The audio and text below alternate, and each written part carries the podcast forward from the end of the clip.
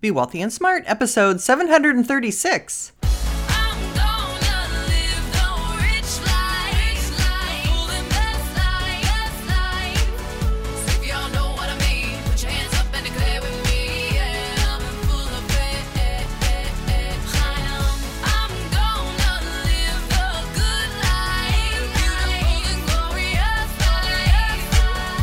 Into a world of wealth and financial freedom without budgets, boredom, or bosses on Be Wealthy and Smart.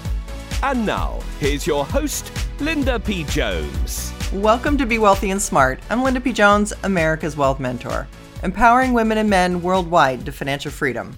On today's show, we're going to talk about how to stage a financial comeback because I think people are in different places right now. I think some people might have gotten fearful during the market downturn and might have sold at the bottom and suffered a setback.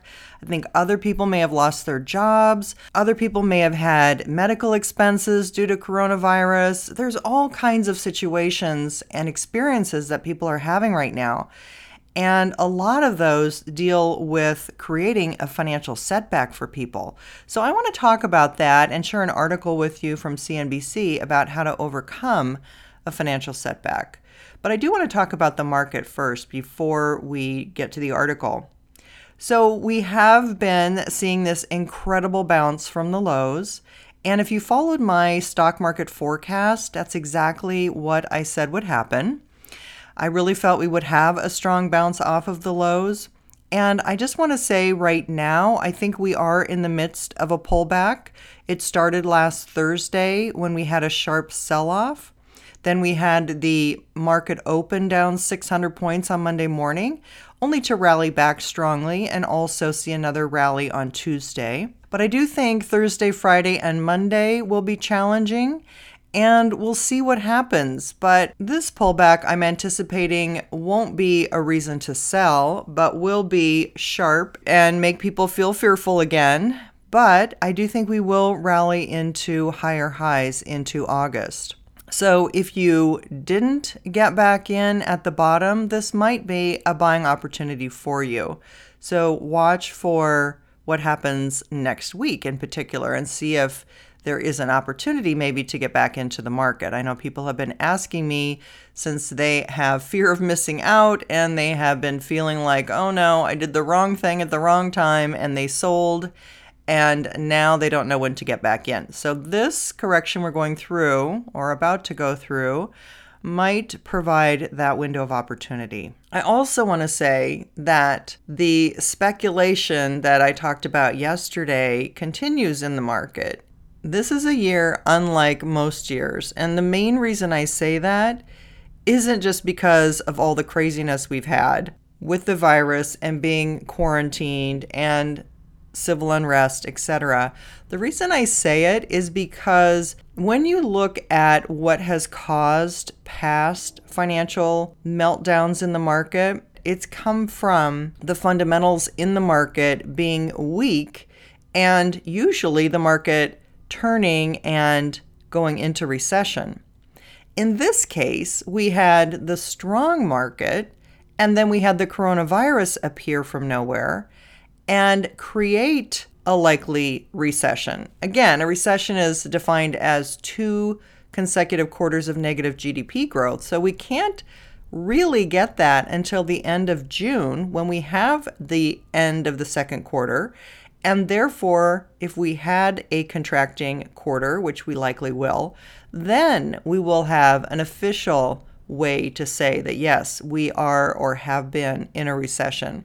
So those reports of recession right now aren't really following the official definition of a recession. All right, so let's talk about how you can help get yourself out of any kind of financial setback. And this was written by Sarah O'Brien, and it's from CNBC.com. And it says anyone whose financial picture isn't looking so rosy right now may want to prepare themselves for how long it can take to recover from an unexpected setback. A survey conducted prior to the COVID 19 pandemic shows that about 75% of respondents had dealt with at least one major financial setback in the past, according to a report released Wednesday by Ameriprise Financial. While many respondents, 48%, reported that they had recovered fully from their biggest setback, some even doing better than before the unforeseen event, 40% said it took three to five years to get their finances back on track.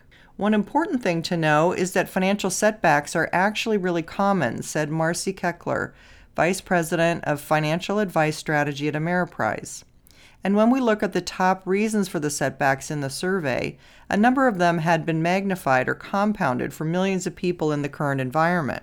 Market losses ranked as the top financial setback, 26%, followed by earning less than expected, 23%, job loss, 20%, supporting family members, 17%, bad financial decisions, 16%, divorce, 12%, and illness, also 12%.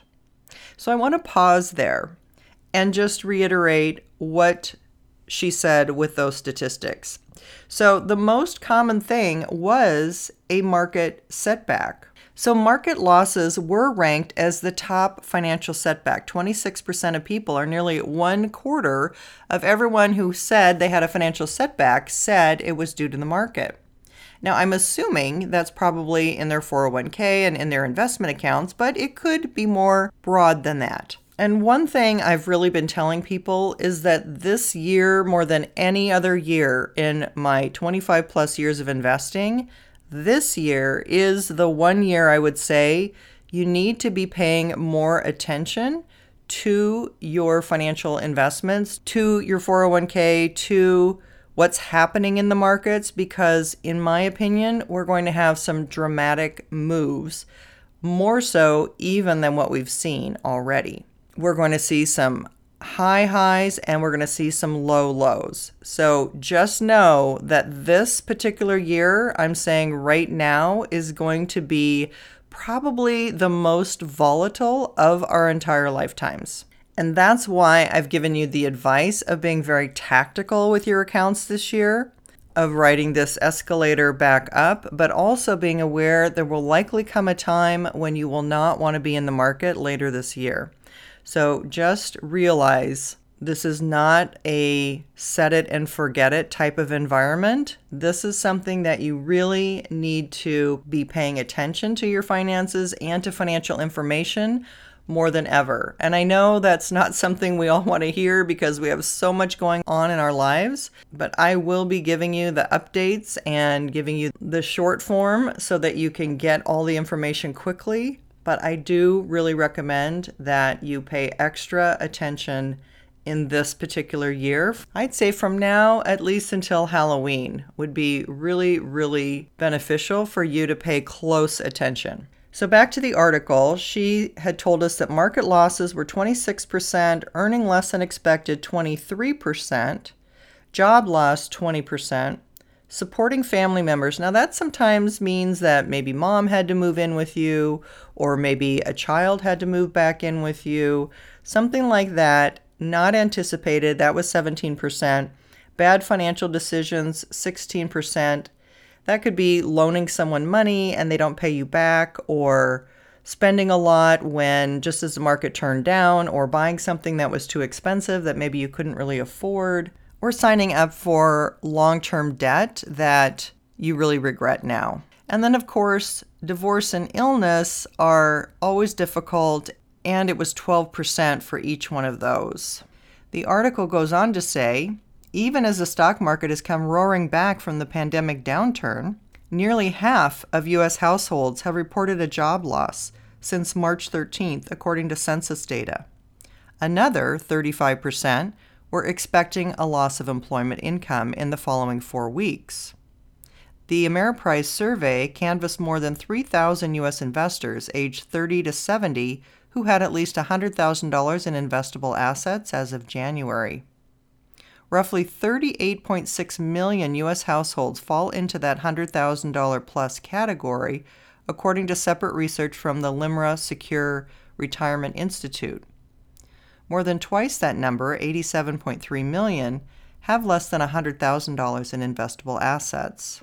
Regardless of where or whether you fall on that spectrum, the lessons learned by those surveyed can be applied to anyone whose financial life has been upended, Keckler said.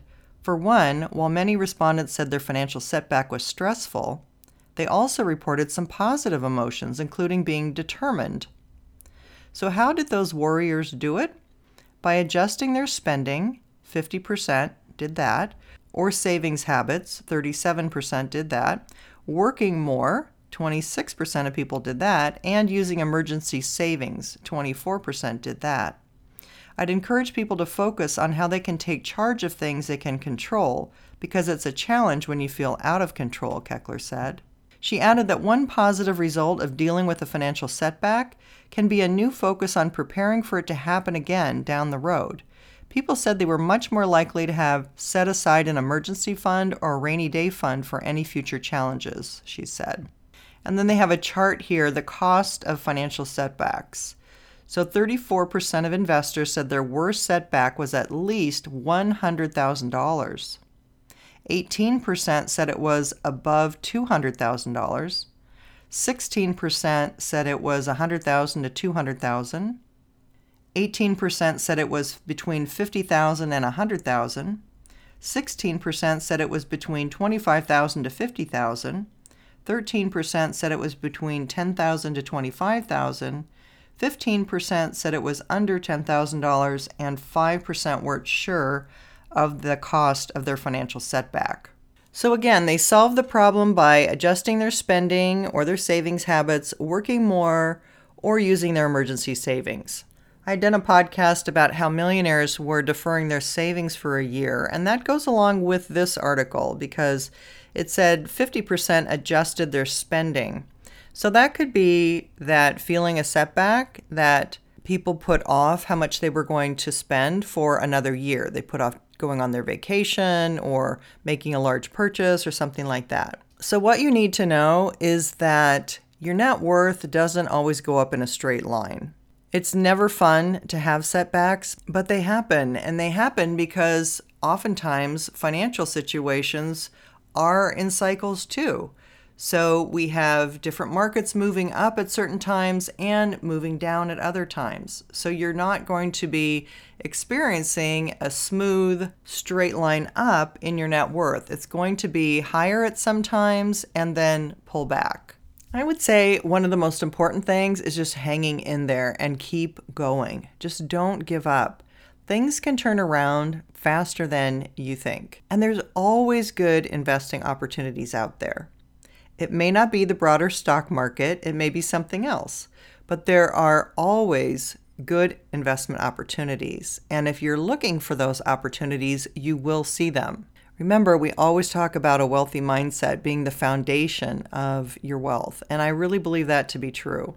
So maintain the certainty that you will have financial success and that will help you have financial success. So if you keep a positive attitude and you are looking for good things and you're expecting good things and you're thinking that you're on the lucky side versus thinking that you're unlucky, pessimistic, looking for bad things to happen, well, pretty much you're going to find what you're looking for. So, why not look for good things? Why not have positive expectations? Why not have certainty that you're going to have the success that you want, that you just know everything's going to work out okay?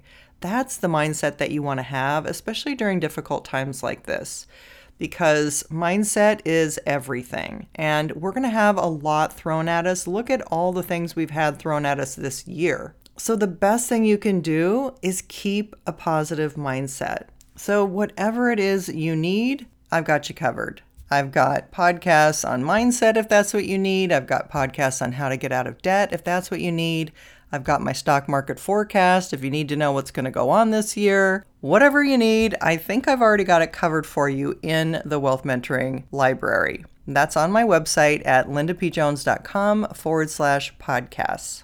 And if you really need some inspiration and a plan to get your finances together, check out my book, You're Already a Wealth Heiress, Now Think and Act Like One Six Practical Steps to Make It a Reality Now. It's going to give you that plan, show you everything you need to do with your checklist to make sure you're on track, and help get you to financial freedom faster. That's all for today. Until next time, live the good life and be wealthy and smart. Thank you for listening to Be Wealthy and Smart with Linda P. Jones. Share the wealth and tell your family and friends about the show.